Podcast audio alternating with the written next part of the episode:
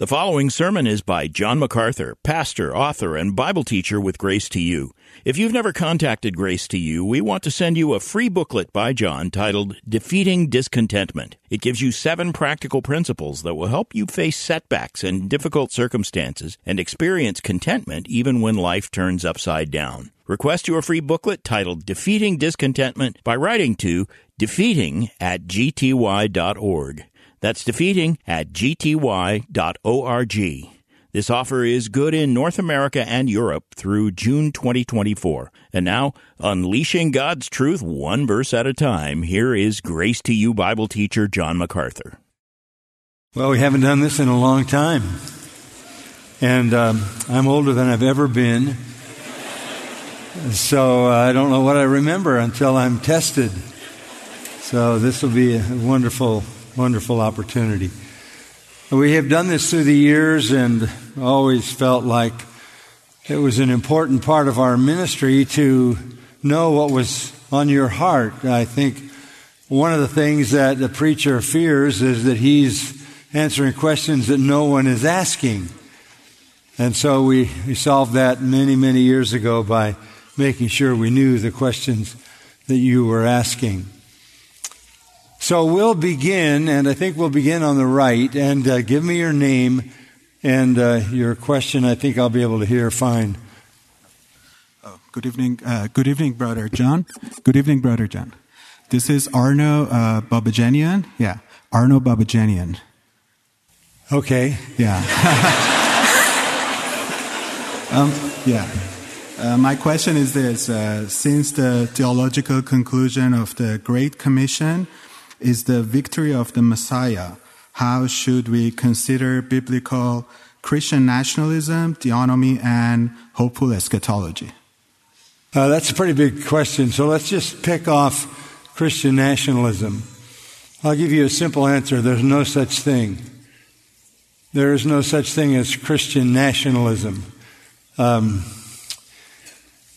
the kingdom of God is not of this world. Jesus said that. He said, My kingdom is not of this world. If my kingdom were of this world, my servants would fight. His kingdom is not of this world. The kingdom of this world is a separate world. They're not linked together. Let me say it another way.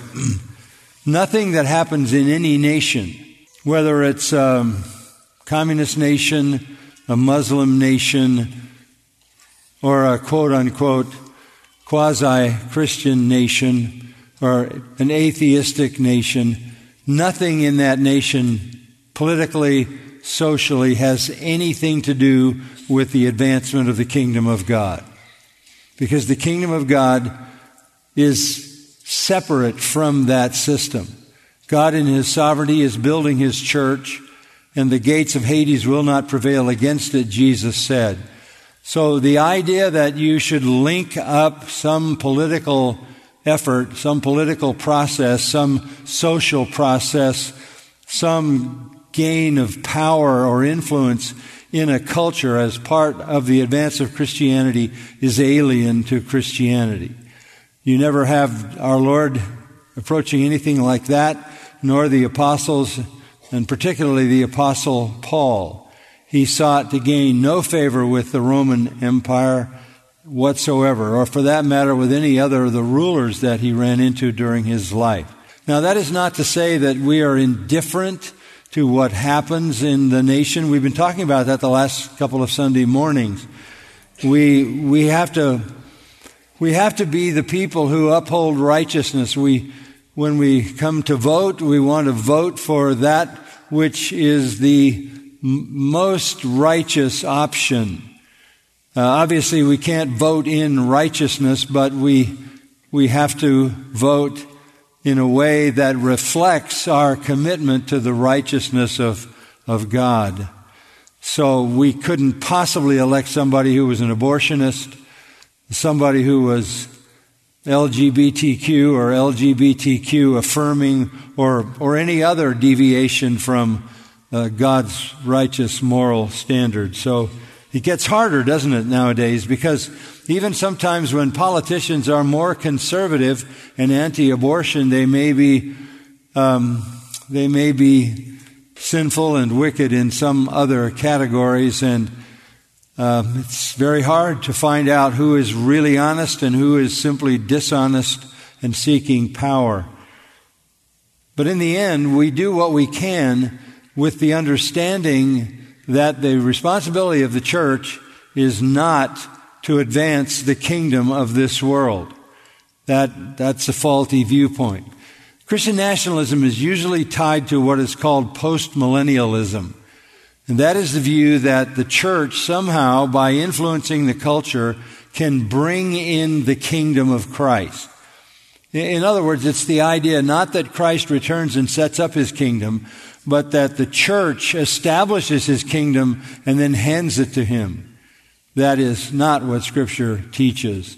What scripture teaches is what we're learning from the book of Revelation. Things are going to get worse and worse and worse.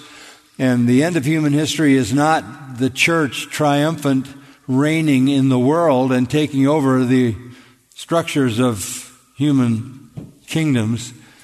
That's not what happens. At the end of human history, the, the believers are persecuted and murdered, and that's the very opposite of what Christian nationalism would anticipate. So we believe the Bible teaches that things get worse and worse, headed toward the wrath of God, which we're seeing in Revelation, and then our Lord returns himself to establish his kingdom. Clearly, what we read in the book of Revelation. Okay? Hi, I'm I'm a uh, I'm Edith Carter. Um, oh, thanks. So thankful for you, John. So my my question is from Matthew 24. Could somebody turn the speaker on up here? I, am not hearing very well.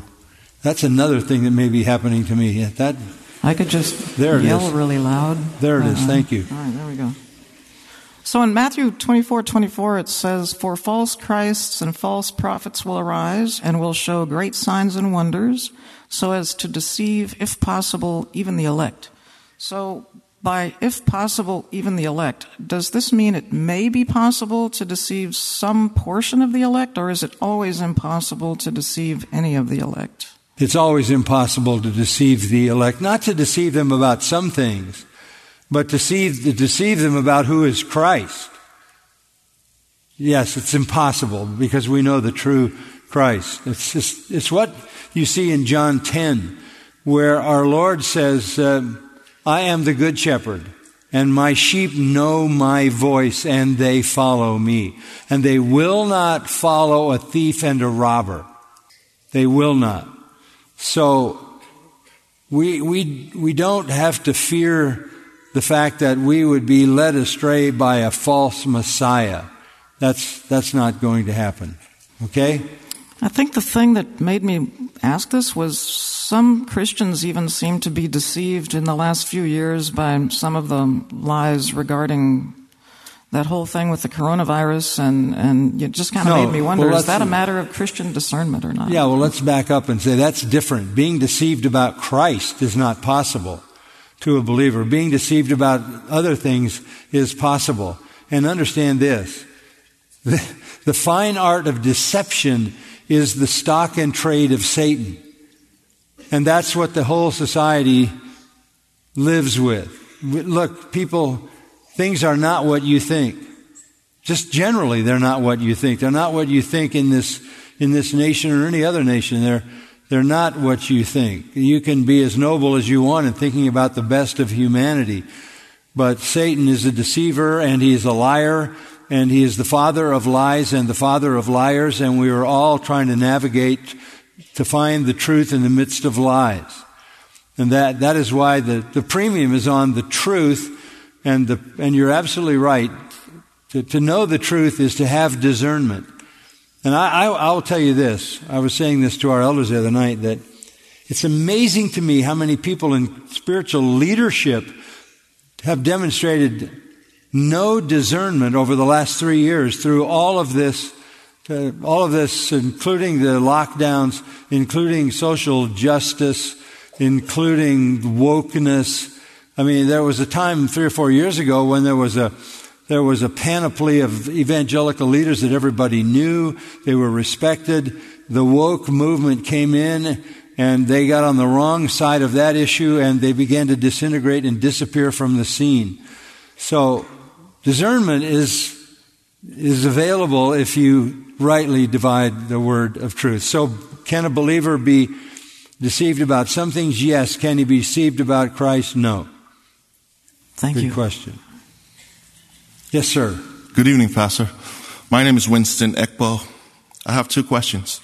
The first one is, what inspired you to remain dedicated as a pastor every Sunday for 55 years? And the second question I have is, where in the Old Testament is Jesus mentioned? What inspired me to be a pastor for the last 55 years? I could say, Patricia woke me up every Sunday and said, Get up, you have to preach.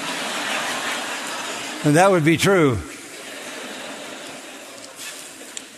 I will tell you this there has never been any lack of motivation for me. Never, ever, ever have I um, awakened on a Lord's Day and said, I wish I could do something else.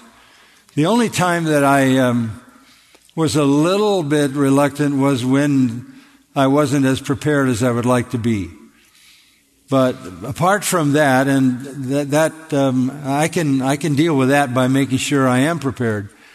Um, it is the highest joy. It is the greatest privilege. Um, you, you, you have to experience it, I guess, in some ways to understand what happens uh, to to the preacher. My son Mark said to me one time, uh, sitting on the bed when he was in high school, he said, "Dad, I don't understand you." He said, "When you preach, you're really different. You're really something. And the rest of the time, you're just kind of normal." And he that was intended as a compliment, I think. Um, this is a gift that the Spirit of God has given me, and there's nothing as exhilarating as taking that gift and bringing it to bear upon the truth of God, divine word. There's a power in that. There's a there's an, an energy, a spiritual energy that um, is is something. I mean, look. I'm old enough to retire, but I can't imagine not doing this because this is such an exhilarating and such a great privilege. And your second question is Jesus mentioned in the Old Testament everywhere, starting in Genesis chapter 3.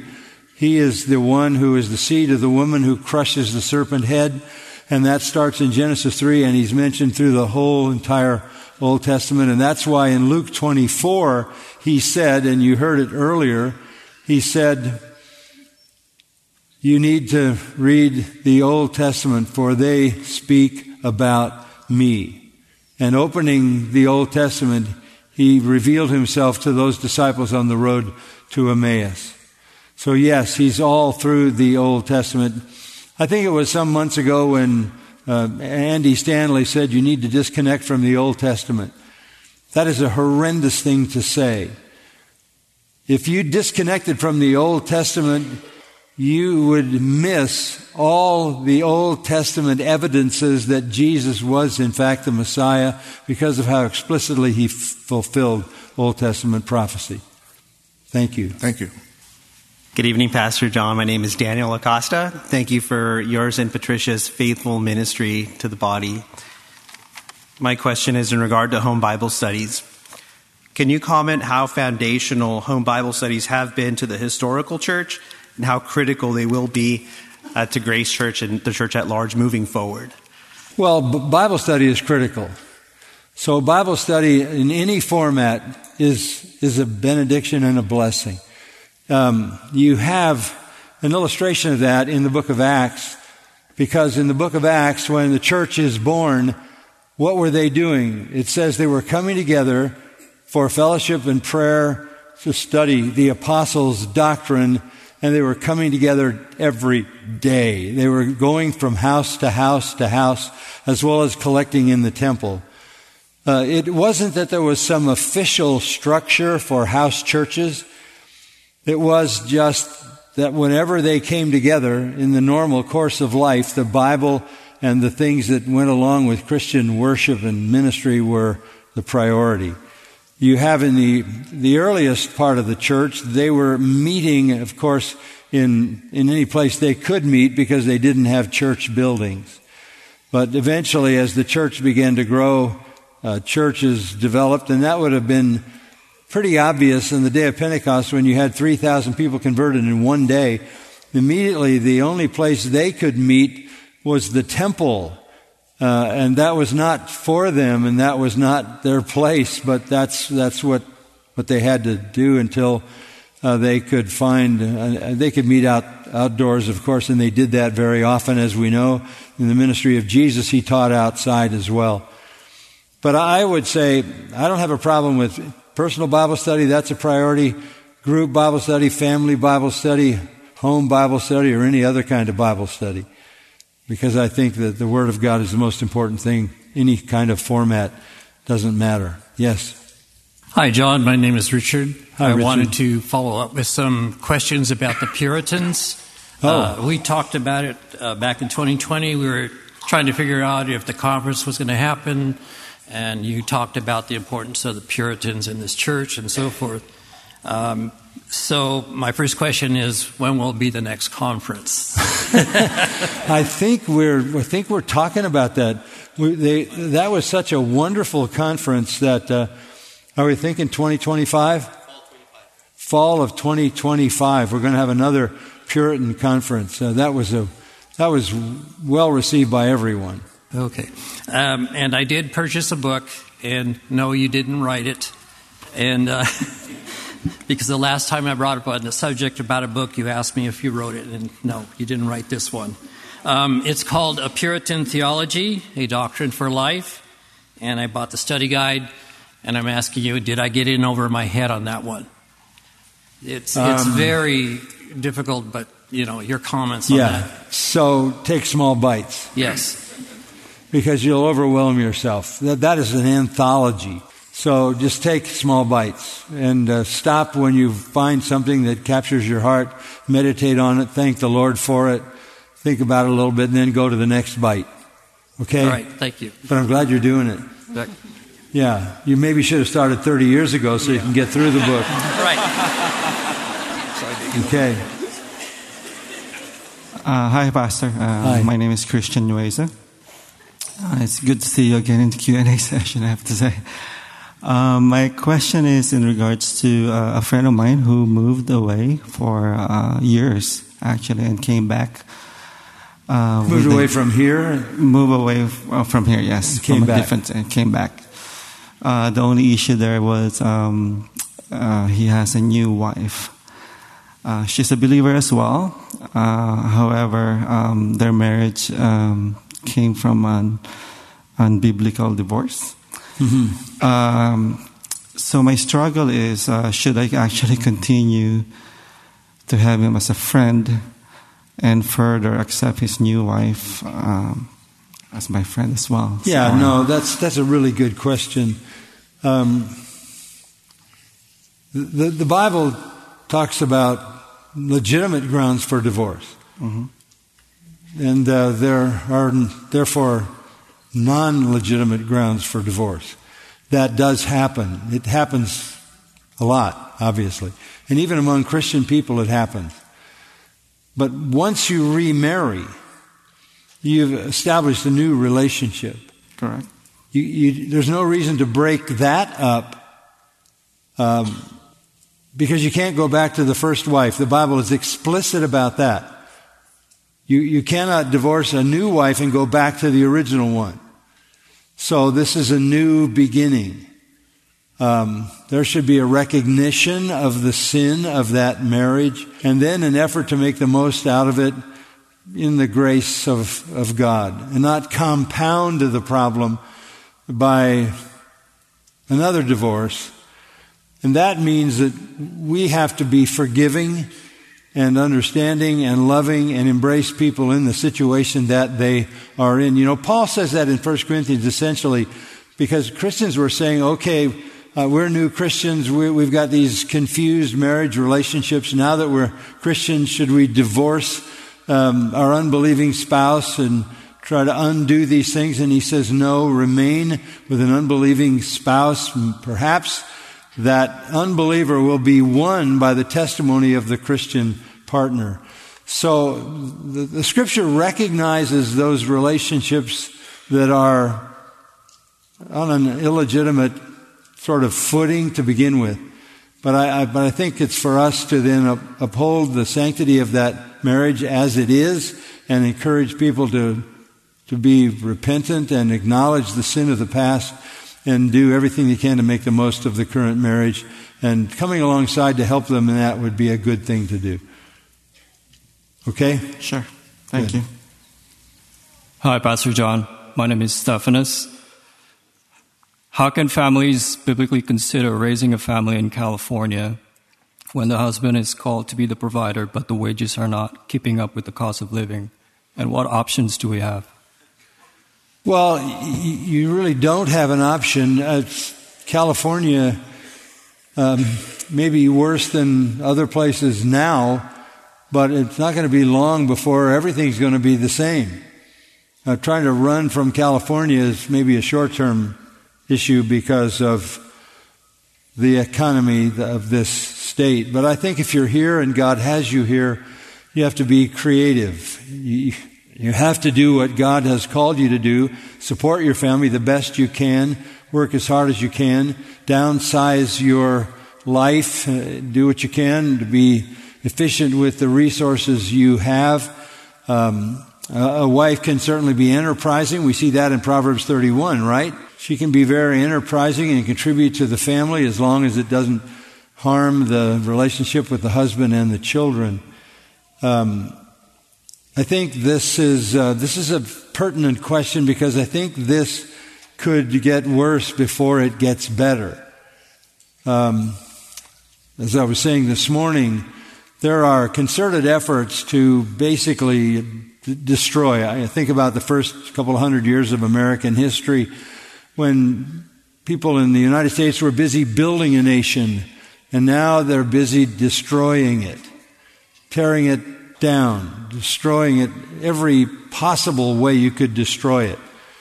Um, destroying families, destroying marriage, destroying sexual identity, the, the insanity of all insanities, uh, destroying the economy by overindulgence and high taxation and all the rest.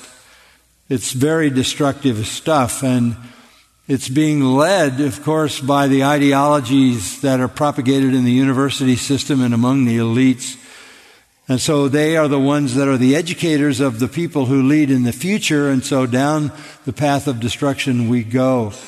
So it behooves us um, not to be looking for the uh, the upward move toward the once, um, once called American dream, but to be realistic about life and, um, and careful and thoughtful and commit your way to the Lord and He'll direct your paths and, and I think He'll provide for you if you're faithful and work diligently. Uh, dear Brother John, forgive my voice, I, uh, a little bit sick. I wrote you an epistle our righteousness and love in perfect union, holiness, is it we are repelled by his righteousness but attracted by his love? Is the gospel powerful because at its core it is God's truth and God's love, the very nature of God?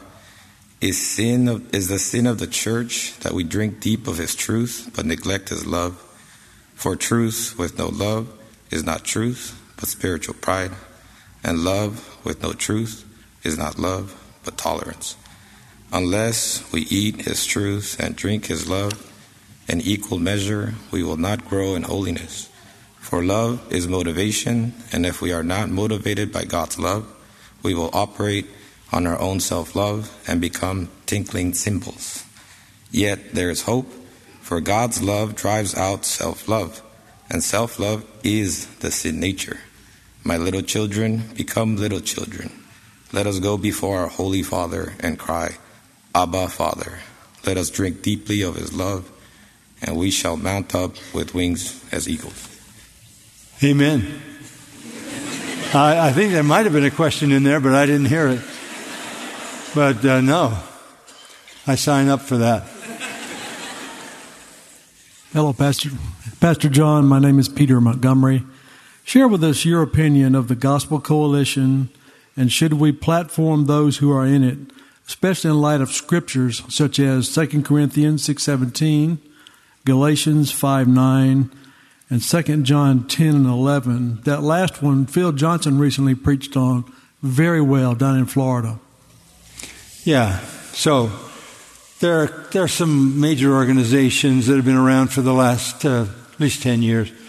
Uh, one was the Gospel Coalition. Started out with noble intent to bring different people together, leaders, pastors, theologians, uh, around the gospel. It was very much like T4G, Together for the Gospel, uh, that, that, had that conference. We had as many as 10,000 people. I was a part of that uh, every year at these huge conventions, and it was Together for the Gospel. But um, both of those organizations, well, T4G is is basically non-existent. They, uh, they bought into the deceptiveness of the woke movement and the racial um, baiting that was going on a couple of years ago, and it literally put them out of existence. I was thinking the other day how interesting it was that the, the last panel discussion that I was on at a T4G event was, was to honor R.C. Sproul, who had died. And I, I spoke at his funeral. This was, I think, 2017 or 2018. But, uh, so T, the T4G guys wanted to honor him uh, with a panel, and we, we spent an hour, an hour and 15 minutes. And it was just beautiful tributes to RC from all of us who knew him so very, very well. And the strange irony was a year later, they did the same thing for Martin Luther King, who was not a Christian at all, whose life was immoral. I'm not saying he didn't do some social good, and I've always been glad that he was a pacifist or he could have started a, real revolution. But you don't, you don't honor a non-believer um, who misrepresented everything about Christ and the gospel in an organization alongside honoring somebody like R.C. Sproul. This was a symptom of the impact of the woke movement that basically displaced that whole organization. That was really, it was over after that. And uh, some of the effects of those men who were leaders there uh, are still going on. And it had a negative effect on their leadership and I think even the role they play in evangelicalism today. Well, the Gospel Coalition kind of followed the same pattern. And, and today, the Gospel Coalition is propagating just about anything and everything, um, good, bad, and indifferent. So, no, I, I, I, wouldn't feel comfortable with the Gospel Coalition. You know, once a few years ago, we tried to, to, be uh, friends, to warm up with them, and they said they would like to have a conference at Grace Church. And so we said, well, that would be great. Um, they, they, said we've we've associated with some of the wrong people, some of the compromising people, and we we'd, we'd like to identify with you. And um, so we said, well, we'll we'll certainly consider that. Send us the program that you would like to have here. And I remember they sent us a program of speakers that we would never, ever, ever have here, dealing with issues of gender and all that kind of thing. So these um, these amorphous evangelical organizations without diligent, uh, fastidious, vigilant leadership to keep them faithful to the truth of Scripture just wander off into everything and they, they become I guess, in a sense, useless as an entity. There would be people in, in all of these that are still good people and honor the Lord, but the inability to discern what was really going on broke them into pieces. And the Gospel Coalition is, is like Christianity today. It's Christianity astray. Okay. Hi, Pastor John. I'm Steve. Hi, Steve. Do young adults have an obligation to obey their parents is there a God honoring way to navigate disagreement with parents as you get older? Yeah, I think uh, adults have an obligation to obey their parents. Uh, depends on what you mean by obey. You're not going to get spanked if you don't obey, but um, you might get left out of the will. So, uh, I mean, what you want to communicate to your parents is respect and honor. And you can navigate that wisely and thoughtfully and lovingly. Um, look, uh, th- this comes down, I think, the, the, the most difficult conflict comes down to the young adult wanting to marry someone that his parents don't want him to marry.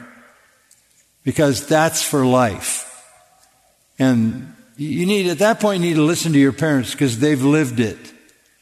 I've told parents through the years, if you don't think somebody's right for your child, you're probably right. You're probably correct. And they're probably not able to understand that because they don't have your wisdom and because they're emotionally involved. That's where most of the conflict comes. And so I would just encourage young people, listen to your parents, and I would, I would encourage parents, don't let your young people change your mind if you think that this is not the right person, because you are probably right. In all other cases, uh, I, I, think you need to, and even in that case, you, you have to be honest and loving and respectful and honoring to your parents and, and negotiate what you can out of that and if they're hesitant about somebody you're choosing as a partner, take the time and the effort to see if you can't change their mind patiently. Um, that's the best way you could honor them. Um, and again, understanding that they know what you don't know about a life of marriage, you ought to be eager to listen. Thank you. Hello, Pastor John. Uh, my name is Ramon. I just had a question regarding Israel. Uh, my question is considering the spiritual state of Israel now in relation to their rejection of Christ, are we as Christians obliged to stand with the nation of Israel, politically speaking? Yeah, I, I think, I think we are obliged to stand as protectors of the Jews. Okay, that's, that's Genesis 12. You bless the seed of Abraham, you're blessed. You curse them, you're cursed. God puts the whole world on notice. These are my chosen people. I have a plan for them. Yes, they have followed idols. Yes, they have been punished and judged. Yes, they rejected their Messiah. Yes, they are still, this, Jews are living and dying and going out of the presence of God forever now. But still, God has a future plan for the Jewish people, and we have to be protectors of them. I think uh, any nation that tries to eliminate the Jewish people is, has made a bad, bad decision because the Bible is filled with the promises of God that no one will annihilate them. And anyone who tries will be annihilated. Now, this, this doesn't mean that we are required to give them uh, money for you know, what they do politically or militarily. I think that's a different issue. But we are to understand that God has a plan for Jewish people and that we want always to pray for the peace of Jerusalem and the preservation of the Jewish people until the time when they see their Messiah and salvation comes to Israel. So it's not, it's not the governmental entity of Israel that we support, it's the Jewish people. And they're constituted now, obviously, globally in their own nation. And so we should be protectors of that people and that nation. There is no biblical promise about protecting Arabs or Scottish people or English people or Hispanic people, but there is a warning from God to be sure you're protecting Jewish people. And if you do that, God promises to bless you. Okay? Hello, Pastor John. I'm Naomi. Hi, Um, Naomi. Last December, former U.S. Navy pilot Michael Cassidy beheaded a satanic statue displayed in the Iowa State Capitol in defense of Christianity. He was then taken by police officers as he, as he surrendered himself willingly. The Satanic Temple of Iowa wants to press charges against him. In response, he quotes 1 Peter 5 8 on his Twitter in defense to his actions. Would you deem his actions commendable? If so, should we as Christians openly resist the increasingly uh, the increasing promotion of Satanism? I'm reminded of Gideon's act of destroying the altar of Baal in the book of the Judges. That is a great question. And yes, I support what he did. Absolutely. Um, you have to take the consequences if you do it. But that, that was a noble thing to do. I mean, that, that was something that he felt very deeply in his heart. I, I, I know the whole story, as, as all of you, of course, do. What are they doing having an altar to Satan in a, in a state public building? That is the offense. The offense isn't that it was removed. The offense that it was, that it was there. But it demonstrates where the culture is that he gets punished, not the people who set it up. So you have to understand, um, you can do that. You can do that. But you will have to take the consequences.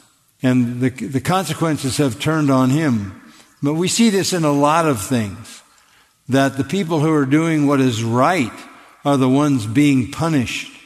That's the nature of our society. No, I think um, that kind of a noble stand is, is almost uh, almost biblical to do that. Okay. Thank Good you. question.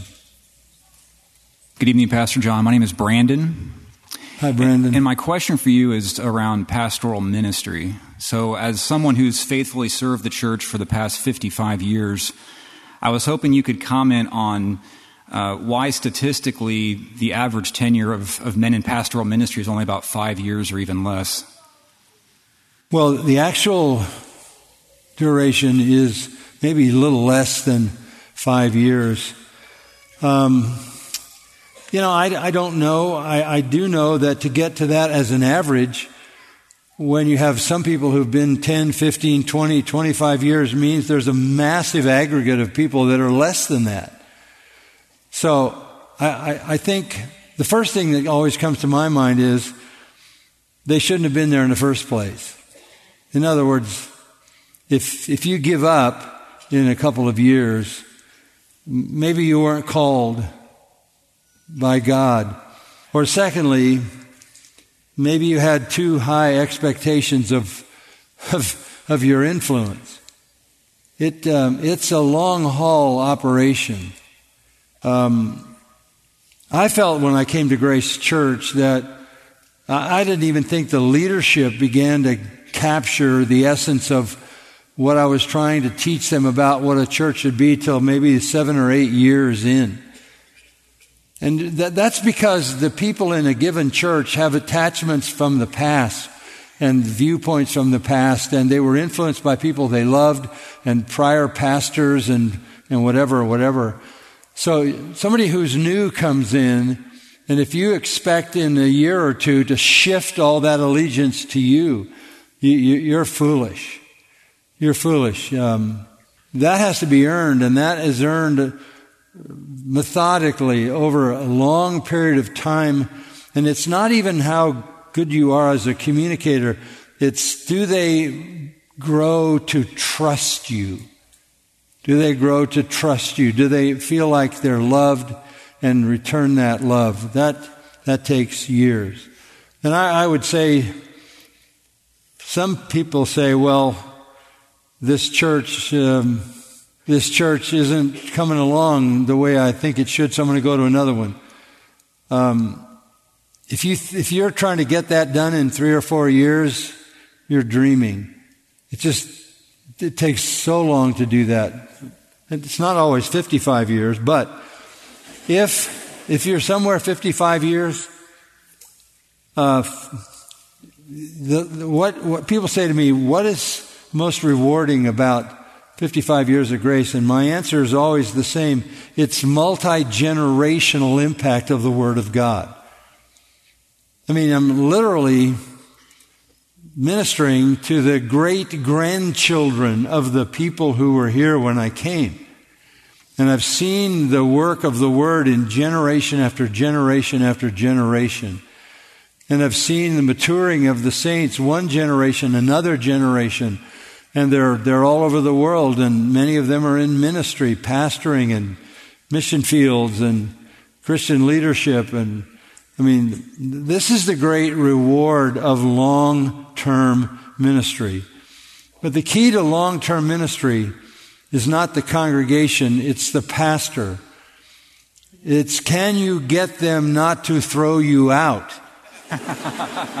can you, can you survive the, the foolishness that you've, you've brought up? Can you uh, survive the mistakes or the indifference that some people think you have toward them or someone in their family who's ill and you paid no attention? Uh, if you can survive that, the, the love bond that comes between a church and a pastor over half a century is, is beyond description. It's, um, it's, it's, it's joy unspeakable, really, and full of glory for me. Okay. Good evening, Pastor John. This, my name's Neil MacLeod. I'm a Scot. They're not going to get rid of us. John, I, I, have a question that's been heavy on my heart about one of our Scottish brothers. Will you comment and guide us as to why Alistair Begg is mistaken in advising a member of his, of his flock to attend and solemnize a marriage of her granddaughter to a transgender partner? Can you guide us as to why we should not bend to do this? Yeah, that that question Thank you. came up and has gotten all over the internet. Let me say first of all that Alistair and I have been friends for well 45 years. Uh, when I was in Scotland 45 years ago, I was pushing his 45 year old son in a pram. You know what a pram is, Neil? It's like a baby buggy. So we've had a lot of history together.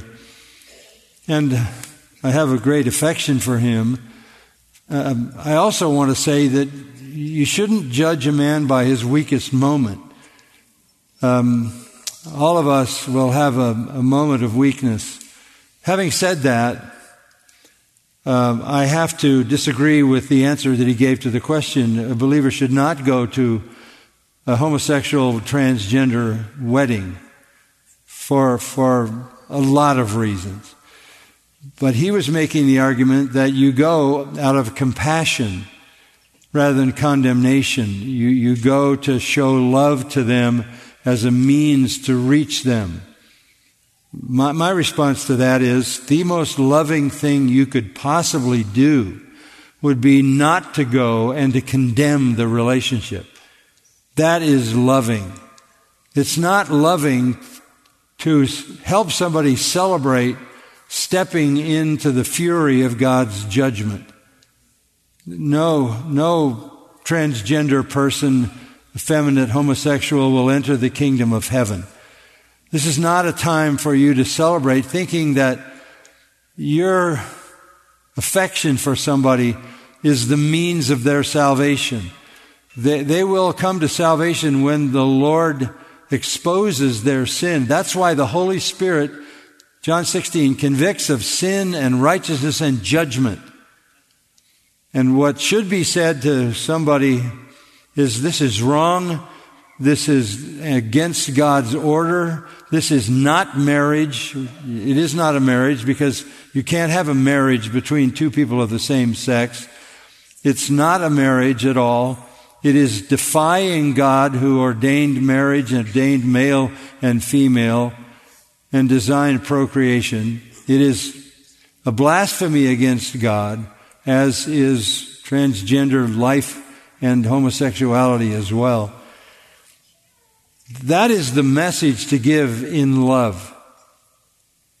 I, um, I, I couldn't, beyond the theological reasons and the biblical reasons, I couldn't affirm that. If, if I went, I would affirm that. Not only could I not affirm it, I, I don't think I could tolerate it. I don't think I could survive sitting in something like that and feeling like I was supportive of it. And then to give them a gift, I, that, that is to aid and abet the celebration of something that is defying God's design. And the very, very, I would say, point of the spear currently of the corruption of this entire culture. So you can't be a part of that. Thank you so much. Well, uh, it's my pleasure. I do say this. I don't understand why you would answer the question that way. I thought if, if somebody was in that situation and had that view, and you're on the radio and somebody says, and this, you're recording this, right? So whoever your host is, is going to ask you a question. And the host says, uh, what would you tell this grandma about going to a transgender wedding? I would immediately say, ask me another question. Particularly if I if I was at all prone to suggest that that might be okay, I would never say that because you have to calculate the cost of that. And wh- how do you calculate that? I mean, the, the price for that is, is really epic. It's, it's really epic. And there's so much more about him that is wonderful and and faithful in his ministry. Just past 40 years of pastoral ministry in that church. And it was a great celebration. And now he's going to be defined by that. Uh, that, that. I don't know how you calculate doing that for that reason. Um, unless there is some very personal relationship with someone you're trying to win over or protect. But that's really speculation in my mind. Good evening, Pastor John. My name's uh, Timothy. Um, Hi, Timothy. Uh, well, well um, I just started at the Masters University uh, last month in January, and um, I'm hoping to, um, well, after, after I graduate from there, go to the, the seminary and um, become a pastor um, at my local church where I grew up in. I grew up in a reservation out in Florida. And, yeah, you're, you're um, a Seminole, aren't you? Yes, sir. but um, anyways, um, so where I grew up, the the people are hostile towards Christianity, towards the gospel. Um, they call it white man's religion, and they say they want nothing, we want nothing to do with that. That's white man's religion, and you know now there's the um, wokeness coming into the tribe, and there's more and more kids saying they're gay or lesbians or non-binary, you know, whatever that whatever that means. But um, anyways, so how do you reach a people that's already against Christianity in the culture, and now you got also the world against it as well, that influence as well, and also how do you be friends with people who are indifferent or hostile towards Christianity because all my friends aren't Christians out there. And because there is no, no one else like me. I'm the only, I'm about to be 20 in March. I'm the only 20 or even up to 30 year old in the community and maybe even in the entire tribe. Wow. Okay, here's the plan. you go to the Master's University you graduate, you go to the master's seminary, then you go back and you say, Lord, help me reach these people. Uh, the, the Lord has you here for a reason. We talked the other day, and I've thought about that. That, that you may be the you may be the the man for that tribe of people. How will they hear without what? A preacher. They need a preacher. And um, over the next few years, we would love to make you into that preacher and then see what God would do. That would be a wonderful mission field that Grace Church would support you if you decided to go to. Okay?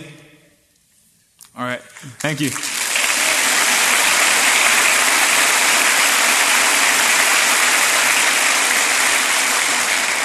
Hello, um, my name is Anita. Um, my question is when we die, we go immediately in the presence of the Lord. So, based on this, can you please explain Matthew chapter 27, verse 52? And I'm just going to read the verse. Uh, the tombs were opened, and many bodies of the saints who had fallen asleep were raised. So, you're saying, what happened to those people? Did they have to come back from heaven to earth? Yeah, yeah, my question is if we go to heaven, why, why are, is our body that's buried coming back to life, or what's happening? Yeah, they, yeah, they had died and gone to heaven, but they had a, a resurrection. So that's the only way you can explain it. They were dead, they were saints, they were brought back to life uh, to validate the resurrection power of Christ, which was going to take place soon after his execution. So that's a very unusual situation. It's a great question. Very unusual situation. I've often thought about the fact that what was going on in heaven when the Lord showed up one day in heaven and said, okay, who wants to go back? And everybody said, ah,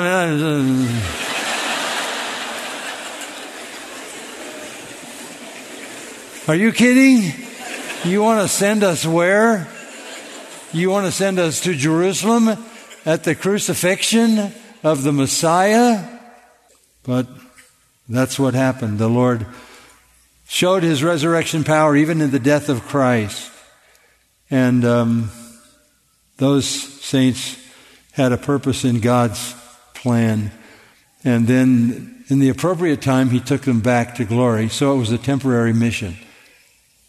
But doesn't that mean we're going to be judged again, or pardon? Does that mean we're going to be judged again during the tribulation, or that's what's confusing me? No, I'm, I'm, not sure I understand your question. so if the if the buried is going to come back to life. No, the, just that group at the, at the crucifixion. Sorry, I don't understand. Do, do you, am I missing it? I think I'm missing it. Yes, please. Pastor John, I think she's asking that if when we die we go immediately to heaven, uh, what's going on in Matthew 27 when these folks are, their bodies are resurrected? Are they going to be judged again, or are those bodies cleared to be in heaven with God forever? Well, we, we don't know. I mean, we can assume that they came back in bodies because that's, that's what a resurrection is. So that, that would be a special body. It wouldn't be a fallen body, right? I mean, it's, it's very much like the Mount of Transfiguration where Moses and Elijah appear on the mountain with the apostles in visible form. The Lord can accommodate His purposes. If He wants to send the saints back for a purpose, He can give them a body. No, they, they won't have another judgment. I mean, that's all settled. Okay? Good question. Thank you. Good evening, Pastor John. My name is Tanmi. My question is, what do you think of the idea of Christ-centered preaching that a lot of Reformed churches promote, such as in this book written by Brian Chapell? They believe there is a deeper meaning beyond the original one. And if you explain the Bible, in most situations, you need to explain how the verses relate to the gospel or redemption. I'm from China. A lot of churches are doing this. Thank you. How did you come up with such a big hermeneutical question? No, yeah, she's, she's put her finger on something that's really important.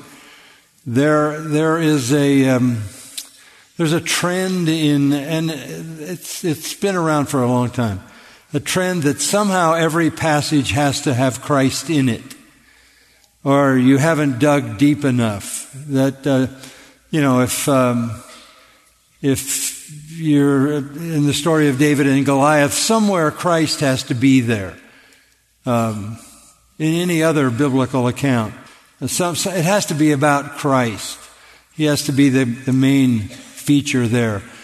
I think that is not required. I don't think, I think we, we don't accept that hermeneutic, the Christological hermeneutic that every passage is about Christ.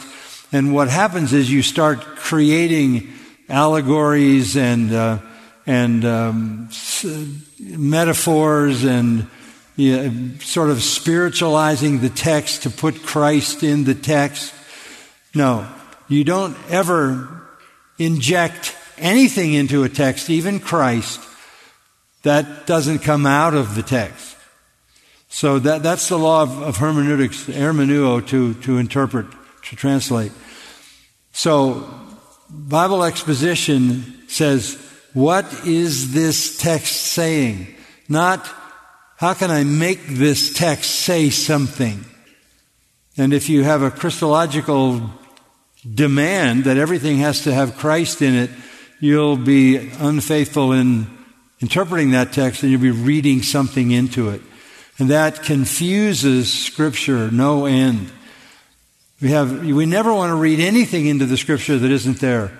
And while obviously Christ is the theme of Scripture, He's not in every incident and every part of Scripture. Okay? Really good so question. Much. Hello, Pastor MacArthur. My name is Juan Carlos, or JC for short. In Old Testament times, did the Jews understand that the Messiah was going to be God in the flesh? Um, in even early in Matthew, um, Peter exclaimed and declared that Jesus was the Son of God. But then Philip later on in John says, Show us the Father. So to me, it appears like the disciples hadn't fully understood who he really was. Well, I, I think really... that's fair. I think it's fair to say that the Jews did not necessarily understand that he was fully God. Um, you can see that even in Orthodox Judaism today, right? That, that they're looking for a Messiah, but it's not Jesus. They're, they're looking for a human deliverer. That, that, is, that is traditional sort of Orthodox Jewish messianic theology. Um, there are evidences in the Old Testament that the Messiah is God. In the Psalms, the Lord said to my Lord, but it is not so explicit that every Jew knew that the Messiah would be divine. So that is true. And uh, when Jesus claimed to be divine, this is the proof of it, they called him a blasphemer, which then reflects the fact that they didn't have that as a part of their messianic theology. Okay? What about the disciples, though? When... Well, the disciples had to be taught. They were a tough crew to teach. Uh, it took them time, but finally, the confession you're the Christ, the Son of God, comes forward. This is dawning on them eventually by his words and works. Thank you. I think we may have, oh, everybody disappeared. This, we're going to have to end it. Um, hi, Pastor John. My name is uh, Nathan Wright. I'm here from uh, Nashville. First of all, I want to thank you for your Grace to You ministry. I'm actually a former charismatic, and I have many loved ones trapped in this movement. My question to you is how do I talk to them about the true way when they think that they are already following it? Well, we all have that problem. We all face the fact that everybody's who's not in the truth is in some form of deception, right? Yeah. But, but I think the, the way I would approach that is not to argue about the features and elements, but to go at the heart of the issue. Can, can you, and I read it in Romans 5 this morning, can you say without hesitation, without fear of contradiction, that you have been reconciled to God. You stand in grace. You have the hope of glory to such a strong degree that you know the Lord will never leave you or forsake you, and that all that the Word of God promises you is yours in Christ, and your salvation is sure, and there is evidence of it by the transformed character of your life. Put the burden on them.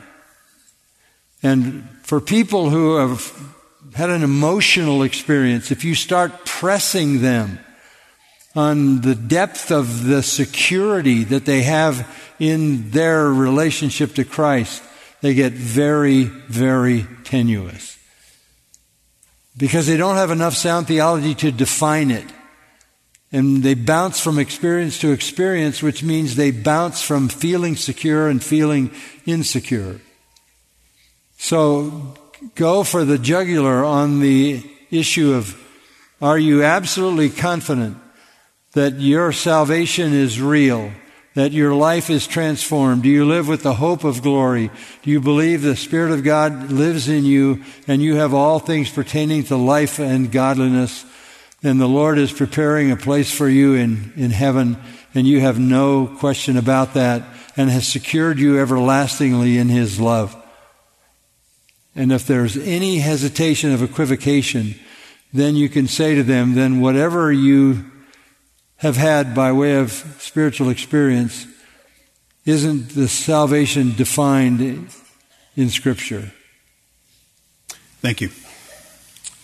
Okay, two more quickly. Hello, Pastor John. My name is Ulysses. And my question is regarding marriage, since it's a topic that's been brought up in fellowships uh, lately. And so, for example, Pastor Brian mentioned in one of his sermons that uh, tra- tradition, in traditional weddings, the groom would present his bride to his father at, in the altar. And if this seems more like a picture that depicts how Christ will present his bride to the Heavenly Father, why don't uh, church, modern churches revert back to this practice instead of having the father present his daughter to the groom, which seems to be less uh, biblically aligned than the other. Yeah, well, it doesn't, I mean, it doesn't have to be biblically aligned. It might be a nice gesture. Um, but, I mean, there's nothing in Scripture that says that. It's very natural, however, for the father to present the bride to the bridegroom. Because as a father, you do understand, right? That I'm giving you my daughter. And I'm realizing that everything I've told her never to do, you're about to do with her.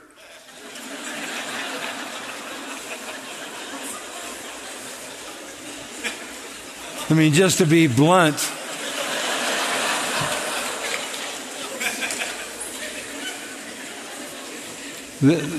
and the father holds the responsibility for that daughter. I mean, he's the caretaker of that daughter. And I think it makes perfect sense that he reaches a point where he passes that responsibility to a husband that he trusts. Okay? Thank you, Pastor John. Good. Last but not least. Yeah, I don't know how Thank I you for follow your up patience.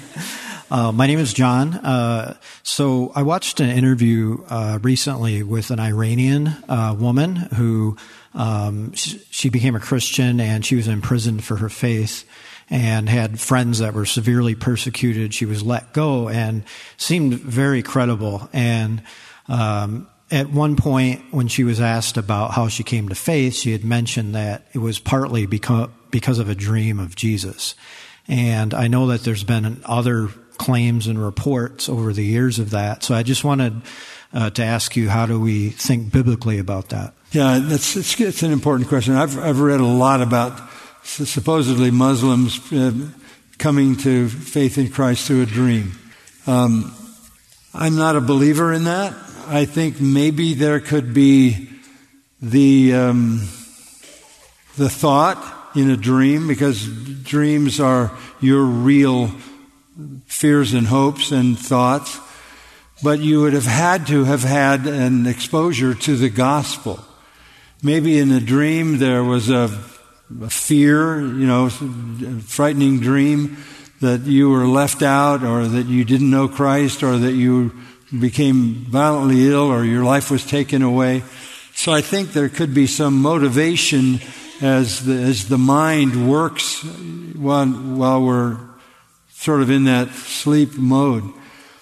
But salvation is not going to come by a dream. Faith comes by hearing the word of Christ.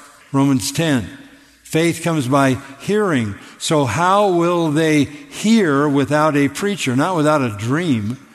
I just think that there has to be the truth of the gospel clearly re, uh, rehearsed for people from the Word of God, and there, there might be some experience of a fear or something in a dream that could um, move a person's, person's emotions in that direction. Okay? Thank you. Good. You've been listening to John MacArthur, Bible teacher with Grace to You. For free access to all of John's lessons and a listing of study Bibles and books available for sale, visit Grace to You's website at gty.org. John MacArthur and Grace to You reserve all copyright protection under applicable law. Our copyright policy is available at gty.org and it includes instructions for and limitations on duplicating this digital file.